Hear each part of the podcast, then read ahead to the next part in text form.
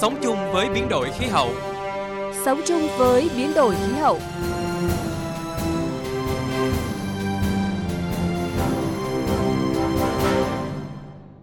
Các biên tập viên Minh Khánh và Quang Huy chào mừng quý vị và các bạn đến với chương trình Sống chung với biến đổi khí hậu. Thưa quý vị, thưa các bạn, những năm gần đây, diễn biến xâm nhập mặn ở đồng bằng sông Cửu Long có những diễn biến phức tạp, bất thường, năm sớm năm muộn. Đặc biệt trong mùa khô năm 2019-2020 vừa qua, xâm nhập mặn đã gây ra những hậu quả hết sức nặng nề, ảnh hưởng đến đời sống sinh hoạt sản xuất của cả vùng đồng bằng sông Cửu Long. Giải pháp nào để hạn chế thiệt hại do hạn hán xâm nhập mặn tại đồng bằng sông Cửu Long? Đây là nội dung chương trình Sống chung với biến đổi khí hậu hôm nay.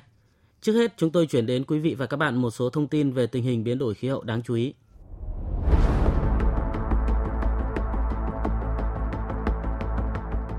Quỹ nghiên cứu và đổi mới Vương quốc Anh vừa cho ra mắt các mạng lưới tham gia toàn cầu được tài trợ trong chương trình Quỹ nghiên cứu thách thức toàn cầu. Tại Việt Nam, mạng lưới nhằm tăng cường khả năng chống chịu đa tai biến tự nhiên nhân sinh do Viện Khoa học Địa chất và Khoáng sản Bộ Tài nguyên và Môi trường chủ trì. Việt Nam là một trong 20 mạng lưới được lựa chọn trên toàn cầu, liên kết các nhà khoa học, các nhà quản lý, các bên liên quan trong khu vực và trên thế giới, xây dựng các đề xuất nghiên cứu nhằm tăng cường khả năng chống chịu đa tai biến tự nhiên nhân sinh cho các cộng đồng dễ bị tổn thương trong các thành phố đô thị hóa nhanh, đặc biệt là ở Việt Nam và Đông Nam Á nói chung. Để giải hạn cho vùng đất khát, Sở Nông nghiệp và Phát triển Nông thôn tỉnh Cà Mau sẽ thực hiện kéo dài tuyến ống tại những nơi gần trạm cấp nước và tiến hành hỗ trợ phương tiện trữ nước cho người dân vùng khó khăn.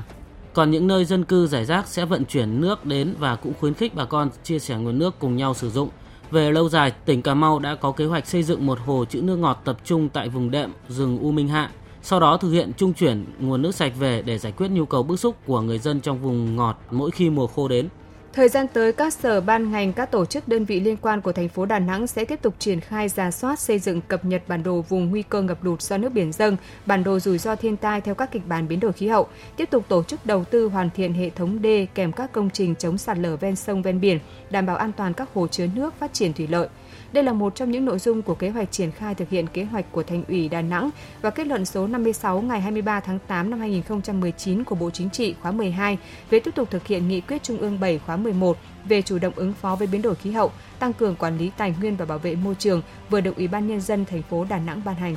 Chánh văn phòng Ban chỉ đạo ứng phó với biến đổi khí hậu, phòng chống thiên tai và tìm kiếm cứu nạn tỉnh An Giang, Lương Huy Khanh cho biết, năm 2019 toàn tỉnh An Giang xảy ra 48 điểm sạt lở bờ sông kênh rạch. Ngoài ra, toàn tỉnh còn xảy ra 44 vụ mưa dông, lốc làm thiệt hại về tính mạng, tài sản của người dân, gây ra tình trạng ngập úng, đổ ngã lúa và hoa màu, cây trái và ngập cục bộ trên các tuyến đường giao thông. Để kịp thời ứng phó với thiên tai năm 2020, tỉnh An Giang đã chủ động bổ sung hoàn chỉnh các phương án sẵn sàng ứng phó sát với tình hình thực tế. Các phương án ứng phó với lũ, hạn hán, xâm nhập mặn đã được xây dựng theo cấp độ thiên tai. Trong bối cảnh phát triển công nghiệp và đô thị hóa, khí nhà kính có xu hướng tăng lên ở Bình Dương. Kết quả tính toán của Sở Tài nguyên và Môi trường tỉnh Bình Dương cho thấy tổng lượng phát thải khí nhà kính trên địa bàn tỉnh là hơn 17.000 tấn CO2 tương đương mỗi năm. Trong đó, lĩnh vực năng lượng cố định và giao thông cao nhất, chiếm 85%.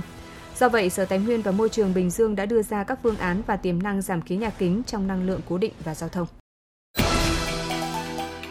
Sống chung với biến đổi khí hậu, biến thách thức thành cơ hội.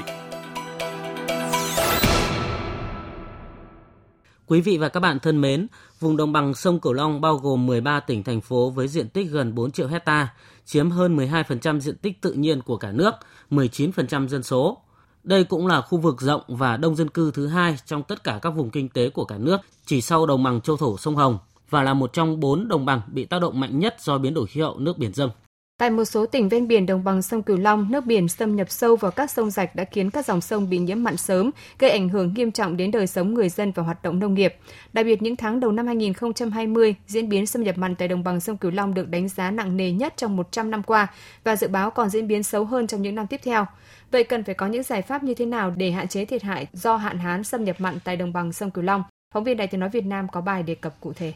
Sông Mê Kông là con sông lớn thứ 10 trên thế giới, bắt nguồn từ Tây Tạng ở độ cao 5.000 m, diện tích lưu vực 795.000 km2, chiều dài 4.880 km, chảy qua 6 quốc gia gồm Trung Quốc, Lào, Thái Lan, Myanmar, Campuchia và Việt Nam.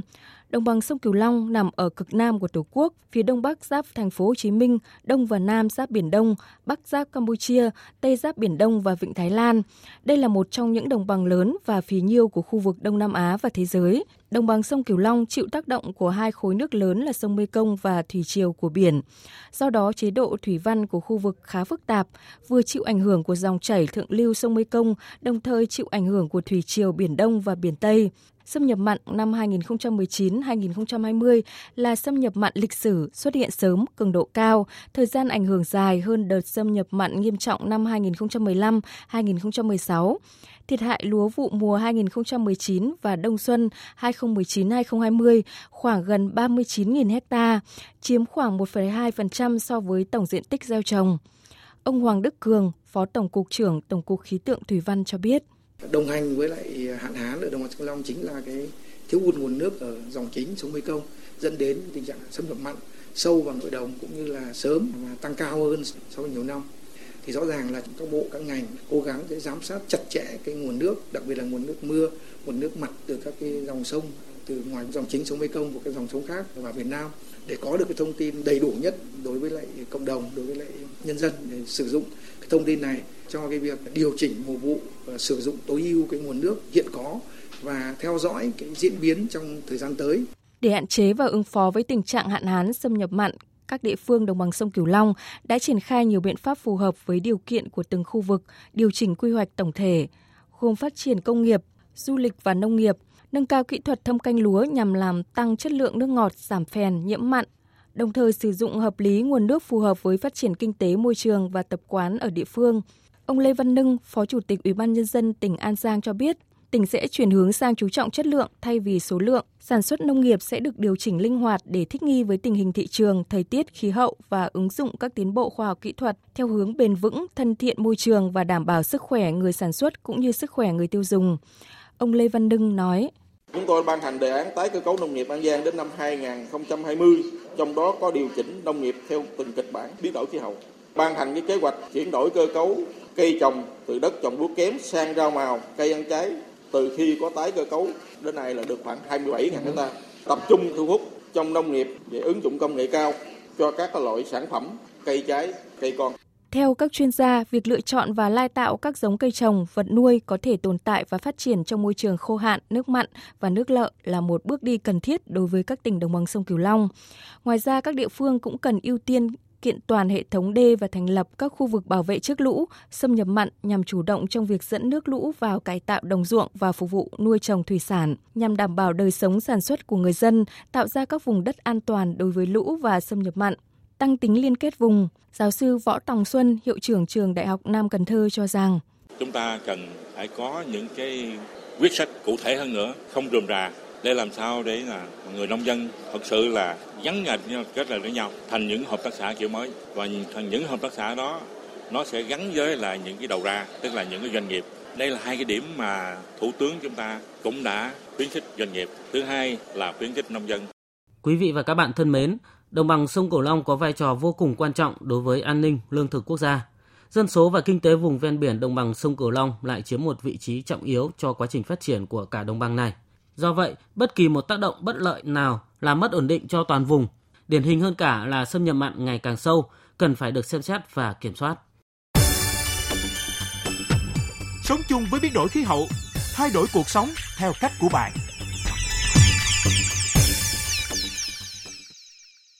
Thưa quý vị, thưa các bạn, hiện nay tình hình hạn hán đang diễn ra gay gắt ở các tỉnh Trung Bộ và Tây Nguyên, trong khi đó thì xâm nhập mặn ở đồng bằng sông Cửu Long vẫn có xu thế tăng nhẹ. Vậy tình trạng hạn hán xâm nhập mặn ở các khu vực này trong những tháng tiếp theo của mùa khô năm 2020 sẽ có những diễn biến như thế nào? Phóng viên Đài Tiếng nói Việt Nam có cuộc trao đổi với ông Phùng Tiến Dũng, trưởng phòng dự báo thủy văn Trung Bộ, Tây Nguyên và Nam Bộ, Trung tâm dự báo khí tượng thủy văn quốc gia về nội dung này. Mời quý vị và các bạn cùng nghe. Vâng, trước tiên thì ông có thể cho biết những diễn biến của tình trạng hạn hán đang diễn ra tại các tỉnh miền Trung và Tây Nguyên và cái tác động của hạn hán đến đời sống của người dân ở khu vực này như thế nào? Từ đầu mùa khô năm 2019-20 đến nay thì cái tình trạng hạn hán thiếu nước cục bộ thì đã xảy ra tại các tỉnh Thanh Hóa, Nghệ An, Quảng Nam, Phú Yên đến Bình Thuận và khu vực Tây Nguyên. Do cái tình trạng hạn hán nên tại một số tỉnh Trung Bộ, Tây Nguyên sẽ không đủ nước tưới đối với vụ đông xuân và tình trạng thiếu nước sinh hoạt cũng đã xảy ra cục bộ tại Nghệ An, Quảng Bình, Quảng Ngãi, Phú Yên đến Bình Thuận và các tỉnh Tây Nguyên. Tuy nhiên, trong hơn 10 ngày qua tại khu vực Trung Bộ và khu vực Nam Tây Nguyên đã xuất hiện những đợt mưa dông làm giảm cái tình trạng hạn hán và thiếu nước ở các địa phương.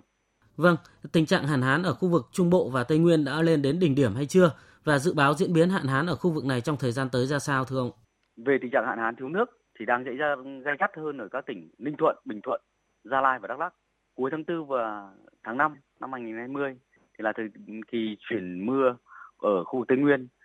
Do đó tình trạng hạn hán khu vực Tây Nguyên sẽ được cải thiện và giảm dần. Từ tháng 5 đến tháng 8 năm 2020 thì tình trạng hạn hán do nhập mặn khả năng nó lan rộng tại các tỉnh ven biển Trung Bộ, đặc biệt là các tỉnh Quảng Trị đến Ninh Thuận. Và cái tình trạng hạn hán xảy ra gay gắt hơn ở ngoài vùng cấp nước của công trình thủy lợi. Đó là những thông tin chúng tôi đưa ra cảnh báo sớm vậy. Với tình trạng hạn hán xâm nhập mặn ở đồng bằng sông Cửu Long, có thể thấy rằng những ngày qua ở các tỉnh Nam Bộ đã xuất hiện mưa. Đây có phải dấu hiệu tích cực để giảm hạn mặn cho các tỉnh đồng bằng sông Cửu Long không thưa ông? Thì hiện tại là cái tình trạng xâm nhập mặn ở đồng bằng sông Cửu Long thì đang duy trì ở mức độ thấp hơn cái đợt mặn mà từ ngày mùng 8 đến 13 tháng 4 vừa qua. Riêng một số trạm tại các tỉnh từ Trà Vinh, Cà Mau và Kiên Giang thì ở mức cao hơn. Tuy nhiên là nhìn chung là cái xu thế mặn thì đang có xu thế giảm dần và nhận định trong thời gian tới xâm nhập mặn ở đồng bằng sông Cửu Long tiếp tục giảm và xâm nhập mặn trên các sông Vàm Cỏ ở Long An, Cái Lớn ở Kiên Giang và vùng bán đảo Cà Mau thì giảm chậm hơn và tiếp tục duy trì cao đến đầu tháng 5 sau sẽ giảm dần. Vậy ông có thể đưa ra khuyến cáo cho chính quyền cũng như người dân các địa phương chịu ảnh hưởng của hạn hán xâm nhập mặn trong thời điểm này?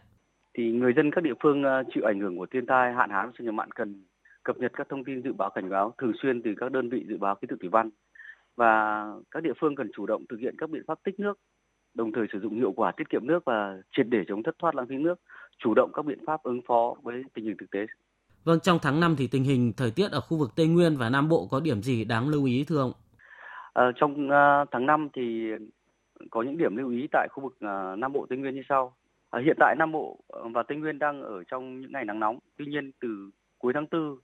trở đi thì Nam Bộ Tây Nguyên sẽ xuất hiện những cơn mưa chuyển mùa. Và trong giai đoạn nửa đầu tháng 5 thì hai khu vực này tiếp tục xuất hiện những cơn mưa rào và dông vào chiều tối. Sau đó từ nửa cuối tháng 5 thì gió mùa Tây Nam hoạt động mạnh thì mưa ở khu vực Tây Nguyên và Nam Bộ sẽ xuất hiện nhiều hơn. Và khu vực Tây Nguyên và Nam Bộ sẽ chính thức bước vào mùa mưa vào nửa cuối tháng 5. Do đó ta cũng thể nhận thấy là cái đặc điểm mùa mưa năm nay ở khu vực Tây Nguyên và Nam Bộ đến muộn hơn trung bình nhiều năm. Trước những tình hình thời tiết như thế này thì người dân ở khu vực cần phải lưu ý những gì thưa ông? Những cơn mưa chuyển mùa sẽ giúp giảm tình trạng hạn hán, giúp vườn cây trái của bà con được tưới dưỡng. Ngoài ra, trong những cơn mưa chuyển mùa thì bà con cần hết sức đề phòng hiện tượng lốc xoáy, mưa đá và gió giật mạnh. Thì người dân các địa phương cần cập nhật các thông tin dự báo cảnh báo thường xuyên từ các đơn vị dự báo khí tượng thủy văn. Vâng, xin cảm ơn ông. Quý vị và các bạn vừa nghe cuộc trao đổi giữa phóng viên Đài Tiếng nói Việt Nam với ông Phùng Tiến Dũng, trưởng phòng dự báo thủy văn Trung Bộ, Tây Nguyên và Nam Bộ, Trung tâm dự báo khí tượng thủy văn quốc gia về những diễn biến của tình trạng hạn hán xâm nhập mặn ở các khu vực Trung Bộ, Tây Nguyên và đồng bằng sông Cửu Long trong những tháng tiếp theo của mùa khô năm 2020. Nội dung này cũng đã kết thúc chương trình Sống chung với biến đổi khí hậu ngày hôm nay. Tới đây biên tập viên Minh Khánh và Quang Huy xin được kính chào quý vị thính giả. Hẹn gặp lại trong các chương trình sau.